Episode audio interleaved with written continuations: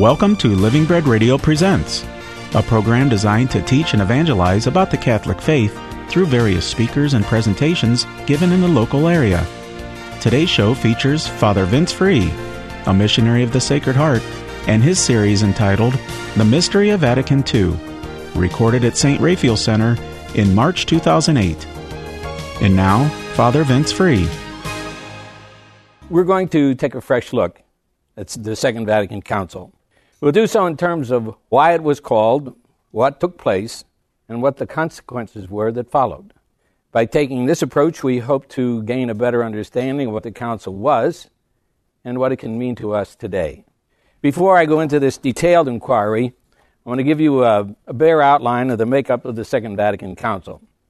It was the 21st worldwide or general ecumenical council in the Church called by Pope John XXIII on January 25, 1959, just 90 days after he had been elected Pope on October 28, 1958. Three years and eight months later, after extensive preparation, Pope John was able to open the first session on September 29, 1962. At this session, there were 2,540 bishops, 300 major superiors from religious societies, three dozen representatives from various Orthodox and Protestant churches, representatives from 86 governments and international bodies. By the fourth and final session, the representatives from Protestant churches had grown to nearly 100, and uh, it's important to know that 900 of the bishops were from third world countries, from developing nations. This is the first time that any council was held where that kind of an influence was part of the whole setup because most of the time were European and American uh, bishops who were, like in 1868, the First Vatican Council.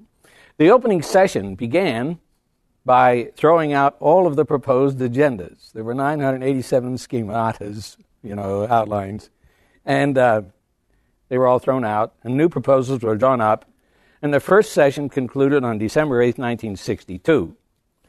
The second session convened, and this was the habit of convening each autumn. It uh, was convened in, on September 29th and ran until December 4th, 1963. Meanwhile, incidentally, Pope John the 23rd had died, and Paul VI took over. The fourth and final session opened the following September on the 14th and ended 85 days later with the council's solemn closing on the Feast of the Immaculate Conception December 8, 1965. Altogether, the meetings covered 280 days. The Council produced four constitutions the first, a dogmatic constitution on divine revelation, a dogmatic uh, constitution on the church, a pastoral constitution on the church in the modern world, and a constitution on the sacred liturgy. The Council also produced nine decrees and three declarations. The decrees dealt with media, ecumenism, the Eastern churches, the office of bishop, priestly formation, the ministry and life of priests, the apostolate of the laity, and the church's missionary activity. The declarations were on religious freedom, Christian education, and the relationship of the church to non Christian religions. Now, here are two publications that contain, whoops, that contain all the documents of Vatican II. One is smaller print the text, this is all, it's all Vatican II right there. The text runs to well over 100,000 words, and there are not many people who have read them all. Anyone under the age of 50 will not have a recollection of the council as it was being held, or firsthand knowledge of the global conditions under which it took place. One final editorial comment. Vatican II qualifies as the most misunderstood and misrepresented event in the entire 20th century. Pope John Paul II called it the Holy Spirit's greatest gift to the church at the end of the second millennium. On the other hand, any number of conscientious Catholics regard it as a misguided adventure that undermined the foundations of the church and created confusion among the faithful. We'll see if we can figure out why this is so, which brings us to our key question for this evening why? Why? If there was any root cause for the misconceptions and conflicts that arose during and after the Second Vatican Council. It had to do with that very small but thoroughly momentous three letter word, why. We're not likely to understand the what if we don't understand the why. When we were little children, that's what mattered the most. We were always asking why, so much so that we drove people mad. They, they, that's what mattered to us. In a very true sense, the why in life constitutes our spirituality. It has to do with our identity and our purpose, our motivation and our goals. It's the measure we use to determine the relevance of things, and it determines our perspective, our outlook on life. You remember the old put down when a person brought up something that was completely irrelevant to the issue under discussion? He'd say, What does that have to do with the price of tea in China? Today, that question might be a little more relevant, but relevance is another idea that we have to uh, take a look at. To get a better, a better idea of what I'm talking about here, just take an ordinary blade of grass, okay? Blade of grass. Now, if I'm an architect and I look at that blade of grass, I'll probably note that it has a V shaped design that enables the blade, though fragile, to support quite a bit of weight. If I were an agronomist, I would probably want to examine its root system to see whether it had characteristics that prevented erosion. And if I were a botanist, first thing I'd want to determine is what species the grass might be. If I were a plant life biologist, what would I think about? I'd think about chlorophyll and the process of photosynthesis. If I were a poet, I would marvel at the sight of life emerging from the earth. Now, most of us, what do we do? we look at grass, and the only thing we know is that it's green. or if, if, we have to mow it, well, you know, then it, it has some relevance. Now, you notice that the blade of grass is the one and the same thing, but each person sees it from a particular point of view. We call that perspective. The operative word here, however, is relevance because most of us don't rely on a detailed knowledge of grass in order to get by in our daily lives, we don't give it much attention, except, as I said, when it needs mowing. But suppose you're a groundkeeper on a, on a golf course. Grass would have such importance for you that you would look at it from every conceivable angle, every conceivable point of view. Its resistance to disease, its water consumption, its growth rate, tolerance for temper- temperature swings. You know, does it, is it okay in the cold? If, for example, the grass thrives without large quantities of water for irrigation and at the same time doesn't require frequent mowing, the savings and maintenance would be significant. So if you're running a golf course, you, grass is big news. Well, now, what perspective are we supposed to have on the Second Vatican Council? Well, that will depend uh, very much on how we see its purpose, the why, and how it relates to our own sense of identity to what lends meaning, happiness, purpose, fulfillment to our lives. Now, here's a short story from today's paper under the headline. This is the um, Canton Repository. It's under the headline of Gutting of UN Resolution on Rape is Disgraceful. Here I quote The United Nations is no more likely to seriously address the conduct of its member nations than it is to force Sudan's leader, General Omar al Bashir to disband his Janjaweed militia, serious contenders for the world championship of mass raping. Said a villager in Darfur, uh, in recently on PBS's Frontline, I was carrying my little baby on my back, and they shot him dead. After the child died, they pulled him away and raped me. I don't think this kept UN member al Bashir awake that night. We might ask ourselves the same question. And we might even ask whether Vatican II would have any relevance to this kind of horror. So there's some, I just want to write down a couple of words here that you have to keep in mind as we talk identity, purpose, significance, and relevance. Those are, those are words that we're going to deal with as we talk about the why of Vatican II. It's, it's um, very, very difficult to exaggerate the importance of purpose. purpose is big. Dr. Bernie Siegel, you know, the oncologist, he writes about various people who had spontaneous remission of, uh, they experienced spontaneous remission from cancer. And he said the one thing that they had in common was a strong sense of purpose, a reason to live that went beyond self interest. It was not just to stay alive, but they had a reason, a trans- and it transcended themselves. Stephen Covey, who wrote the book on the seven habits of highly successful people, he maintains that family solidarity can be achieved and maintained only when the members of the family share a common sense of purpose. Viktor Frankl, I don't know if you heard of him, he's the guy that developed logotherapy from his experience in a Nazi prison camp. And he noticed that uh, these people, no matter how much they were tortured or de- debased or abused or starved, the ones who had a sense of purpose still had the will to live, and they survived. And that's what he developed afterwards. It's a very rather beneficial form of counseling called logotherapy. When Jesus said that a house divided against itself cannot stand, he was talking about a common sense of purpose. Now, not quite on a par with these examples, I can quote Alice in Wonderland. She came to this uh, fork in the road and she asked the Cheshire Cat which one she should take. Then the cat says, Well, it depends on where you want to go. Alice says she doesn't know where she wants to go. And the cat says, Well, then I suppose it doesn't matter which road you take. We'll return to Living Bread Radio Presents after a short break. This is Monsignor John Kozar, National Director of the Pontifical Mission Societies in the United States. Right now, across the globe, there are millions of refugees, people living outside their home country because of political turmoil, natural disaster, or other circumstances. Many of them have spent decades in refugee camps, making homes out of bamboo huts and tents. The people, poor but rich in their generous, loving hearts, welcomed me inside their humble homes.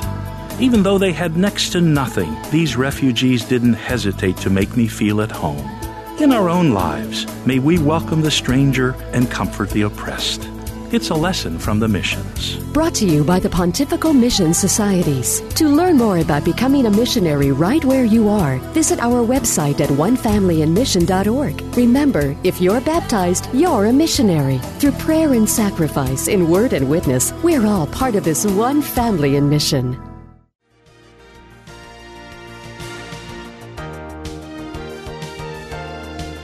And now the conclusion of today's production of Living Bread Radio Presents.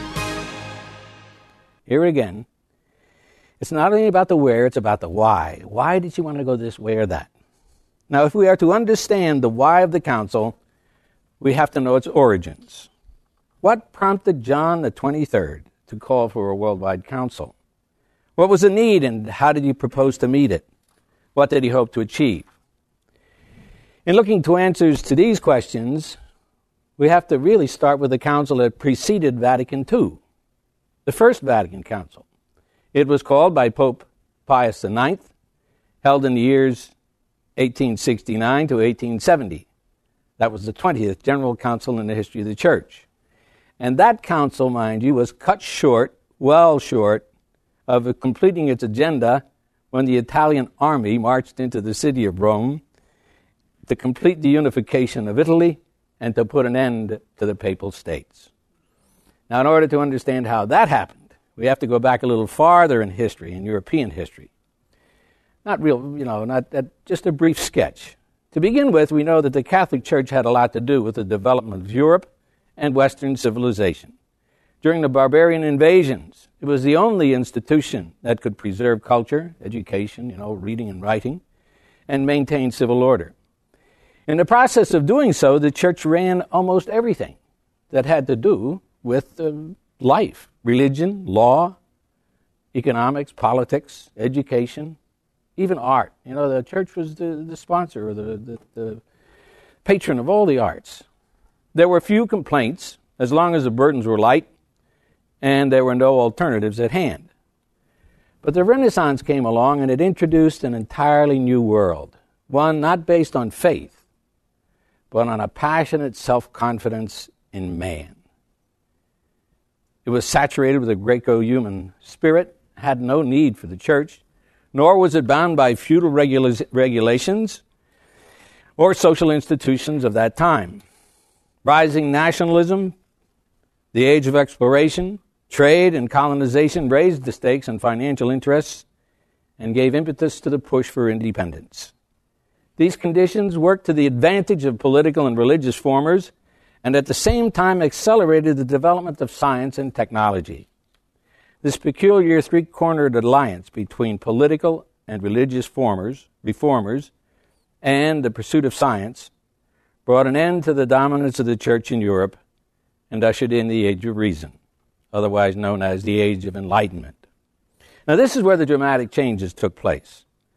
The upheaval brought about by the Age of Reason, the reign of terror, and all those things resulted in the rejection of classical philosophies, the collapse of traditional social structures and norms, unprecedented political turmoil, and revolt against every form of authority. We find that the Catholic Church had a lot to do with the development of Europe. But when the Renaissance came along, that's when the dramatic changes took place.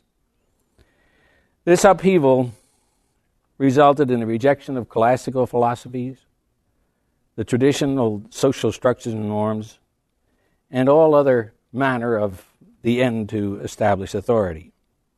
In short, this new movement worshiped at the altar of human progress and promised to bring Western civilization to a new state of perfection with unqualified happiness and human fulfillment. Woo-hoo.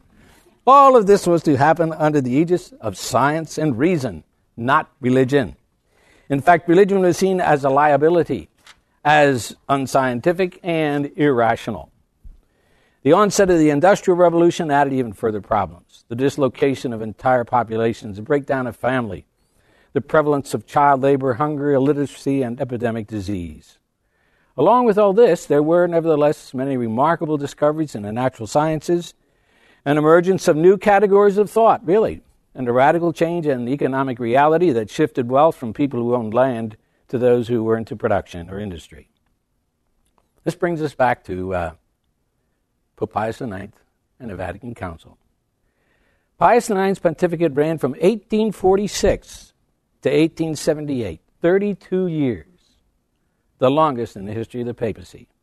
Two years after he was elected, he fled from Rome. He was returned uh, by reason of, the, of European diplomacy and with the backing of a French expeditionary force. As one author put it at the time, the papal regime was restored in an atmosphere of passionate resentment, and it justified the charge that it was reactionary and maladroit. Pius IX was initially regarded as a liberal, but he soon became firmly convinced that there was an intimate connection between the French Revolution and the destruction of traditional values in the social, moral, and religious order. Pius IX was responsible for a centralization of powers in the church, a move that was perceived as retrograde, as going against the popular trend towards participatory governance in society at large. Now, the crowning achievement of his, or his, the capstone to his opposition against moral degeneration was his declaration of papal infallibility. And this is a very interesting thing because it angered Disraeli and Bismarck. They could not see how the Pope could claim authority over faith and morals when they wanted to do that themselves. And they were the heads of real totalitarian regimes. The, uh, this move, uh, the, the cynics described this as the shout of a sinking man. Pius IX, uh, depending on your point of view, of course, the hallmark of his reign, or if you, if you like, his most notorious act, was the publication of the Syllabus of Errors. the Syllabus of Errors was a thorough condemnation of everything that was called what he called modernism. And among the charges brought against Pius IX, none was seen as more uh, reprehensible than the condemnation in the syllabus of this proposition. The syllabus condemned this proposition quote, that the Roman pontiff can and ought to reconcile himself and come to terms with progress, liberalism, and modern civilization. Now, according to the historian Owen Chadwick, this sentence was actually written by Cardinal Bilio, and the Pope never even bothered to check the final draft. So you can't lay that at the door of Pius or Benedict the, the Ninth, Pius the Ninth, pardon me. Anyhow, whatever one's views happen to be, this much is for certain. Pius IX epitomized the adversarial relationships that had existed for centuries between the church, science, and the Reformation churches. He was the last pope to head the temporal empire of the church, the Papal States. When he died, the French editorial writers gleefully predicted that the cardinals would not bother to come together to elect another pope. They reckoned that, quote, the outdated church was finally dead, and the world could now turn its full attention to getting on with progress. Contrary to the expectations of the French intelligentsia, the cardinals did come together to elect the pope. And they settled on a 68 year old man who had already celebrated his 40th anniversary of ordination to the priesthood. He was thought to be a short term transitional pontiff. Instead, he held the office of pope for 25 years, 1878 through the turn of the century into the year 1903. He proved to be the first in a long line of exceptional, energetic, and effective popes that led the church into the modern era. He took the name Leo XIII. His signature letter or encyclical, Rerum Novarum, which means of new things, was on social justice. In all, he was to write more than 80 encyclicals, and more than 50 of them were on the general topic of social justice, including one against slavery, which was still being practiced in his day. His preoccupation with human rights helped transform the church from the status of an insecure temporal power in Europe to a moral and spiritual leader in the whole world. To give you a better idea of what this transition entailed, here's a brief summary of some of the things that took place in the lifetime of Leo XIII. He was born in 1810, one year after Napoleon had kidnapped Pope Pius VII. Yeah, they kidnapped popes, you know. In fact, Pius VI was killed. Half of the Prussian hierarchy was jailed by Bismarck for refusing to accept state control over the church. The Jubilee year of 1850 was canceled because of rioting and revolution, and the Jubilee of 1875 was downsized after Pius IX had declared himself a prisoner of the Vatican. The new Italian government confiscated uh, monasteries and religious properties and made the clergy subject to military conscription. You see, the church was in good esteem. Now, at Leo's election in 1878, civil authorities would not provide security, so he was unable to give the traditional address and blessing from the balcony of St. Peter, what was known as Urbi et Orbi to the, the city and the world. And Leo XIII contemplated fleeing from Rome when the funeral procession of Pius IX was attacked by a mob fully intent on throwing his corpse into the Tiber River. Nice thing, huh? During the 22nd year of his pontificate, reminiscing as he joyfully welcomed a group of pilgrims to Rome for the holy year 1900, Pope Leo was moved to admit that his term had, as Pope had been, quote, difficult and full of anxiety. As Pope, he never set foot out of the Vatican. Now, Pope Leo XIII, mind you, wasn't what they call a stuffed shirt, you know, an ecclesiastic, you know, and someone who wore French cuffs and all that sort of thing. And his, his uh, sense of humor was well above average. When told uh, that rumor had it that a certain nun had become pregnant, he showed no signs of, of shock. And when his informant questioned him about this, he said, Well, he said, when one of the Franciscan friars becomes pregnant, then I will be shocked.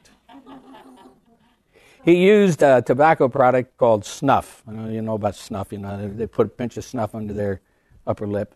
And uh, Monsignor once criticized him sharply about this and told him he should get rid of the vice. And the Pope calmly replied, Monsignor, if it were a vice, you would have acquired it long ago. now, the Pope's what you call frank familiarity with human nature found its way into his writings, which nonetheless touched on such lofty topics as the study and reading of Scripture, devotion to the Sacred Heart of Jesus, the reunion of the Oriental and Slavic churches.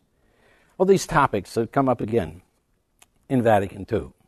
Along with Rerum Novarum, which was his most notable encyclical on social justice, mention should also be made of Quod Apostolici Muneraris, which is what he says is that this rejects the ideology of socialism, and it's a concern about which he felt compelled to speak by reason of his apostolic office as Vicar of Christ. Now, amazing, the church is very communitarian but it was always adamantly opposed to social, and still is, to socialism.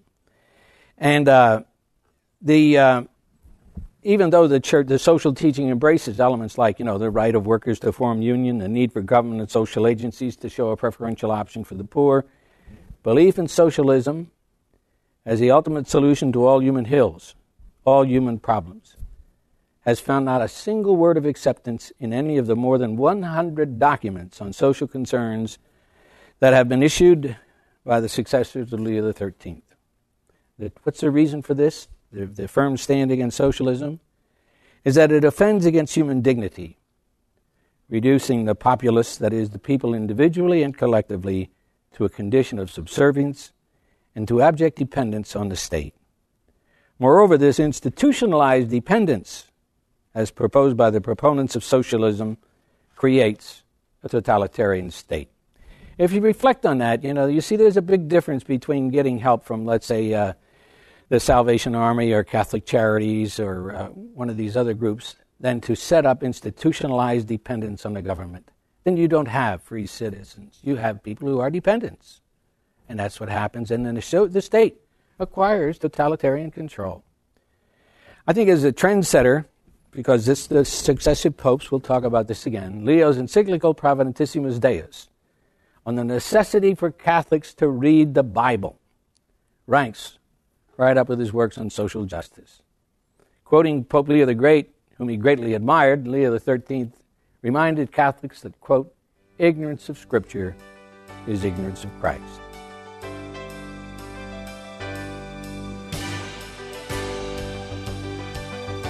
We hope that you've enjoyed this production of Living Bread Radio Presents. For a copy of this program on compact disc, call 330 966 2903 or send an email to orders at livingbreadradio.com and reference the program broadcast date. This has been a production of Living Bread Radio in Canton, Ohio. Join us again next week at the same time for more Living Bread Radio Presents.